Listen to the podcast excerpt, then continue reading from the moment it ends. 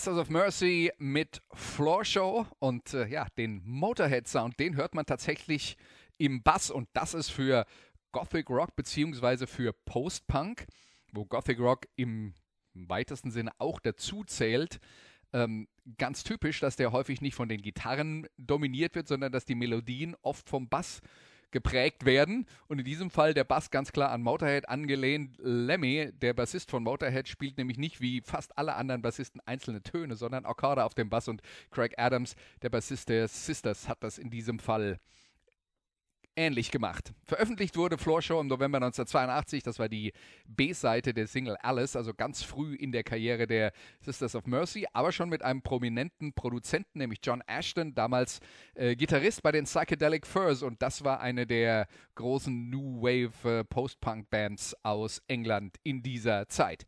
Die Sisters of Mercy bestanden zu dieser Zeit aus den Gitarristen Gary Marks und Ben Gunn. Dazu Sänger Andrew Eldridge und Craig Adams am Bass, über den haben wir schon geredet. Und Bonus, das Schlagzeug war eine Maschine. Dr. Avalanche, ein Schlagzeugcomputer, die Sisters haben über ihre komplette Karriere eigentlich konsequent ohne menschliches Wesen hinter der Schießbude agiert. Und wo heute sowas gang und gäbe ist, dass bei Aufnahmen Schlagzeugcomputer verwendet werden, schämt man sich immer noch ein bisschen dafür. Die Sisters haben schon in den 80ern gesagt, ja, so ist das halt. Und auch live war halt der Schlagzeugcomputer mit dabei. Die Band wurde übrigens benannt nach einem Song von Leonard Cohen. Man sieht da schon vielseitige Einflüsse aus der Rockgeschichte. Die Sisters of Mercy spielten in ihrer Anfangszeit Coverversionen zum einen von Iggy Pop und den Stooges oder Suicide, über die wir gerade schon geredet haben. Das passt noch so ein bisschen ins Bild, aber sie coverten auch Hot Chocolate und Dolly Parton. Ja, und damit feierten sie insgesamt erste Erfolge in den Independent Charts in Großbritannien. Waren auch äh, zumindest mal zunächst beliebt beim äh, einflussreichsten DJ im BBC Radio, zumindest für die Independent-Szene, nämlich John Peel. Er war sowas wie der Vater der britischen Indie-Rock-Szene und der spielte die Band in seiner wöchentlichen Show. Und dann lief vielleicht sowas wie das hier. Hier ist Temple of Love.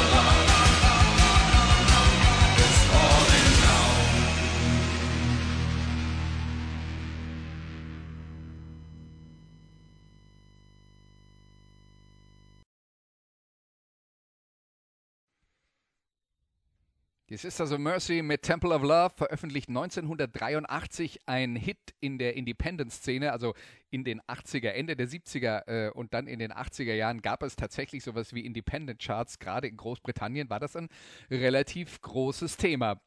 Den Song kennt ihr vielleicht in einer anderen Version. Neu aufgenommen, neun Jahre später. Damals dann ein Nummer 3-Hit im Vereinigten Königreich und eine Nummer 5 in Deutschland, äh, zusammen mit der israelischen Sängerin äh, Ofra Hasa aufgenommen. Was wir jetzt noch nicht thematisiert haben, was aber vielen Leuten als erstes auffällt bei den Sisters of Mercy, ist die Stimme von Sänger Andrew Eldridge. Grabestief, die polarisiert. Man liebt sie oder man hasst sie. Und es gibt eine ganze Menge Leute, die die Band genau deswegen ablehnen. Eldridge, wie der Rest der Band, konsequent schwarz gekleidet, ein interessanter Charakter, studierte in Oxford Deutsch und Französisch und wechselte dann nach Leeds, wo er die, sich den Sisters of Mercy anschloss, und studierte damals an der Universität in Leeds Mandarin. Kurz gesagt, der Mann war vielseitig interessiert und begabt vor allen Dingen beim Thema Sprachen. Aber er lebte auch den Mythos des Rock'n'Roll und er wollte eine Band haben.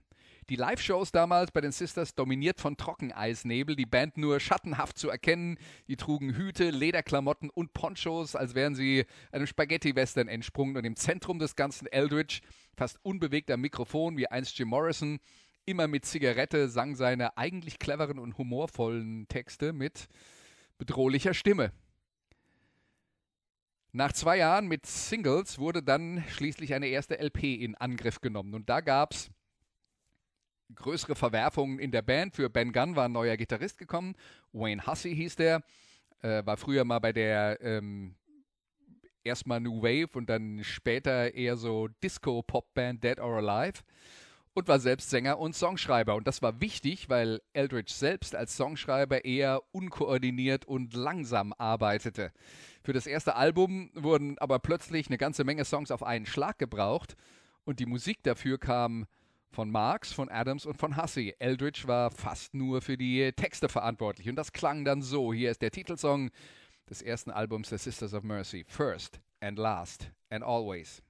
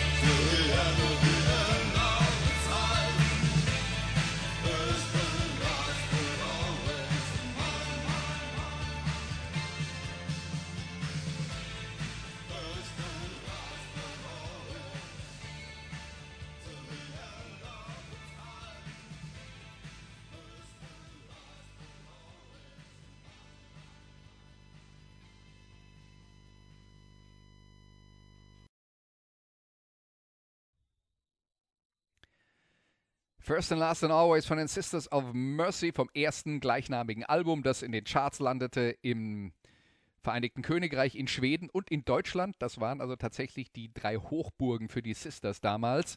Und in Deutschland immerhin auf Platz 40 der LP-Hitparade landete. Das war damals schon durchaus bemerkenswert.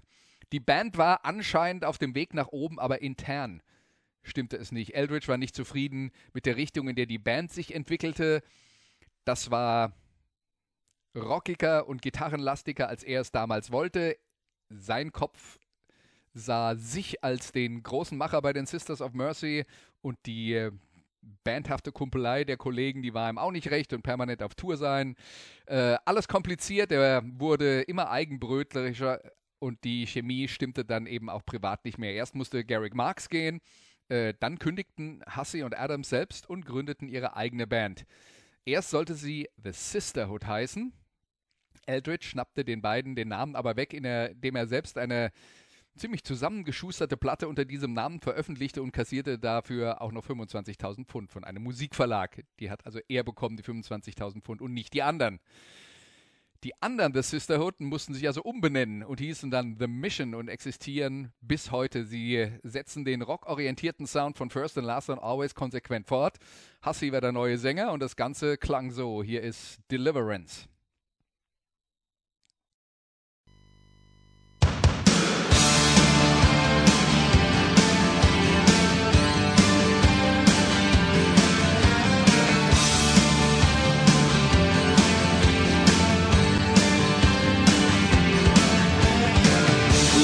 Magic, believe in lore, legend and myth, and the hand that guides in the of in the weaving of dreams, and the lady of the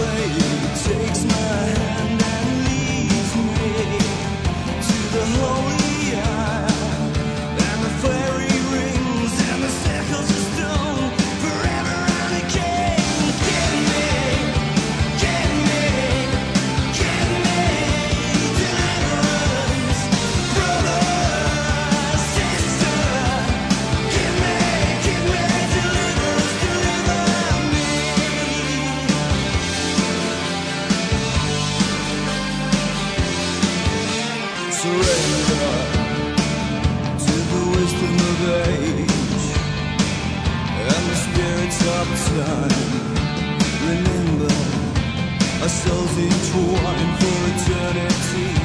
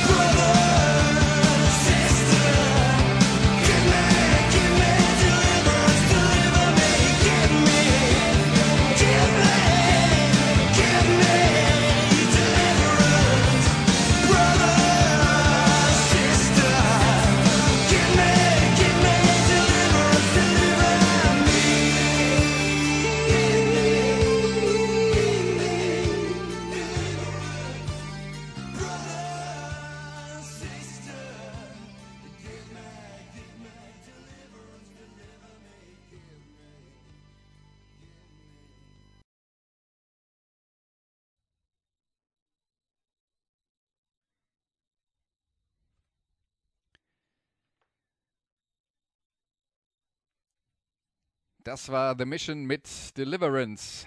Eldritch währenddessen war weiter unter dem Namen Sisters of Mercy aktiv, aber das war eigentlich ein Solo-Projekt, auch wenn er die Bassistin Patricia Morrison an Bord holte. Die hatte vorher bei den US-Punks Gun Club gespielt, danach noch bei The Damned, über die haben wir ja neulich mal eine Sendung gemacht. Sie heiratete dann auch später den Sänger von The Damned, Dave Vanian, und war eine Zeit lang dann auch noch Managerin der Band. Also äh, Patricia Morrison schon ähm, eine wichtige Figur in der Szene.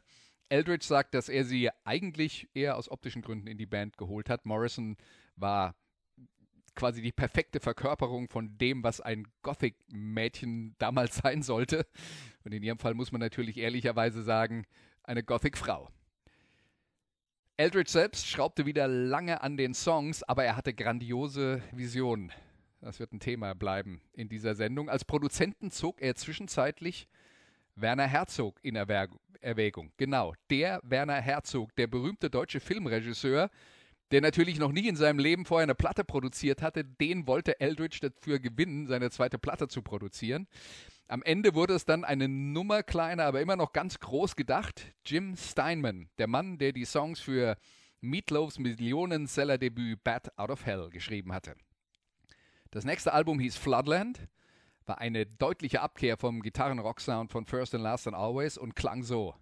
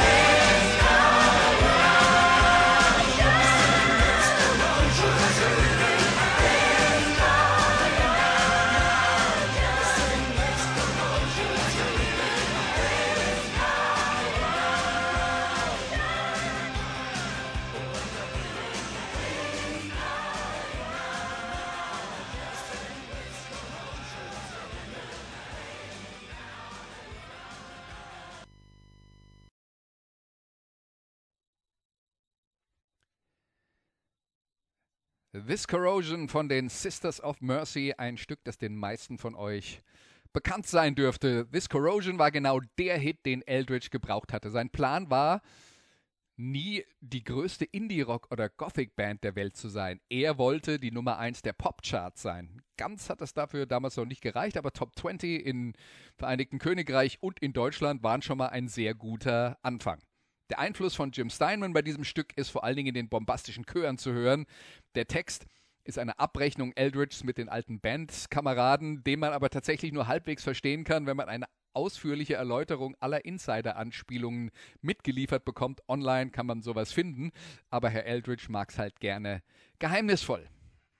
Bis zum nächsten Album der Sisters of Mercy sollte es dann drei Jahre dauern. Eldridge war mittlerweile wieder zum Rockformat zurückgekehrt, lebte in Hamburg und hatte unter anderem den deutschen Gitarristen Andreas Brun rekrutiert, gemeinsam mit dem Bassisten Tony James, einst bei Generation X mit Billy Idol und später bei der Kurzzeit-Hypeband Seek, Seek Sputnik.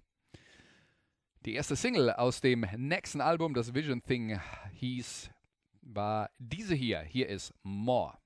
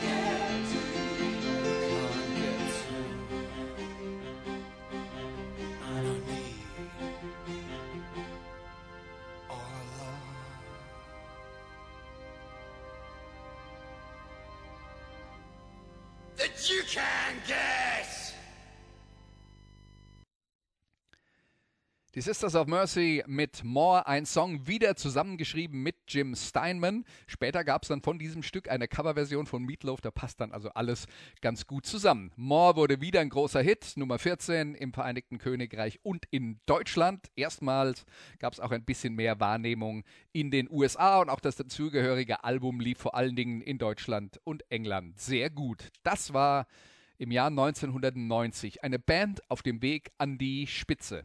Seitdem haben die Sisters of Mercy, die in der Zwischenzeit ununterbrochen aktiv waren, genau zwei Songs veröffentlicht.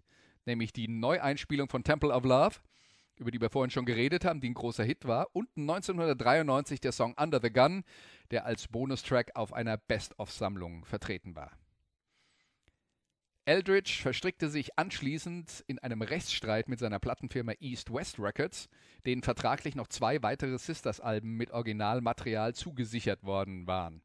Dieser Streit kostete die Band fünf Jahre.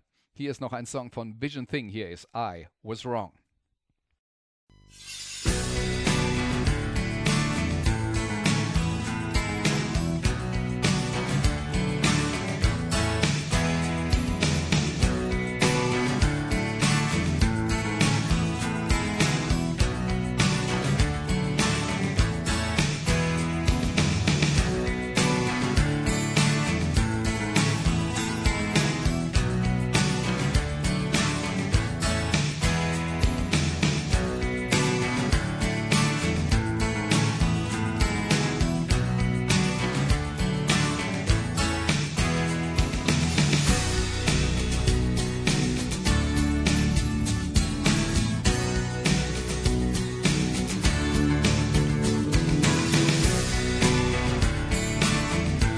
You say stay, never leave. You say meant forever.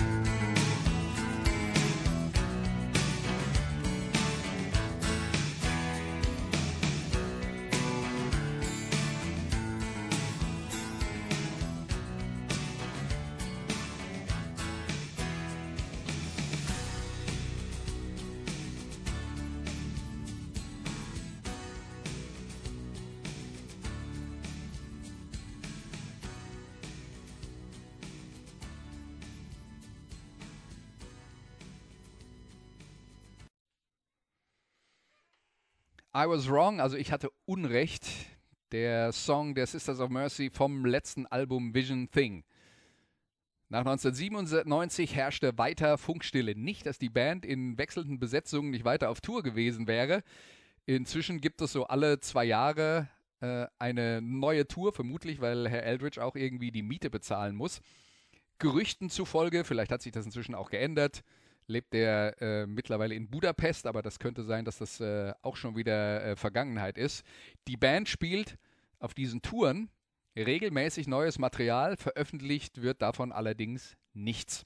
Im Übrigen die Band dann Ende September, Anfang Okto Oktober auch in Deutschland live wieder zu sehen und die Zuschauerzahlen sind immer noch ziemlich gut. Also äh, die Fans strömen weiter. Man könnte vermuten, dass Eldridge vielleicht immer noch darauf wartet, dass ihm eine Plattenfirma genug Geld gibt, um ein weiteres Album auf seine Weise zu produzieren. Also irgendwo zwischen grandios und größenwahnsinnig. Inzwischen überwiegt allerdings die Skepsis.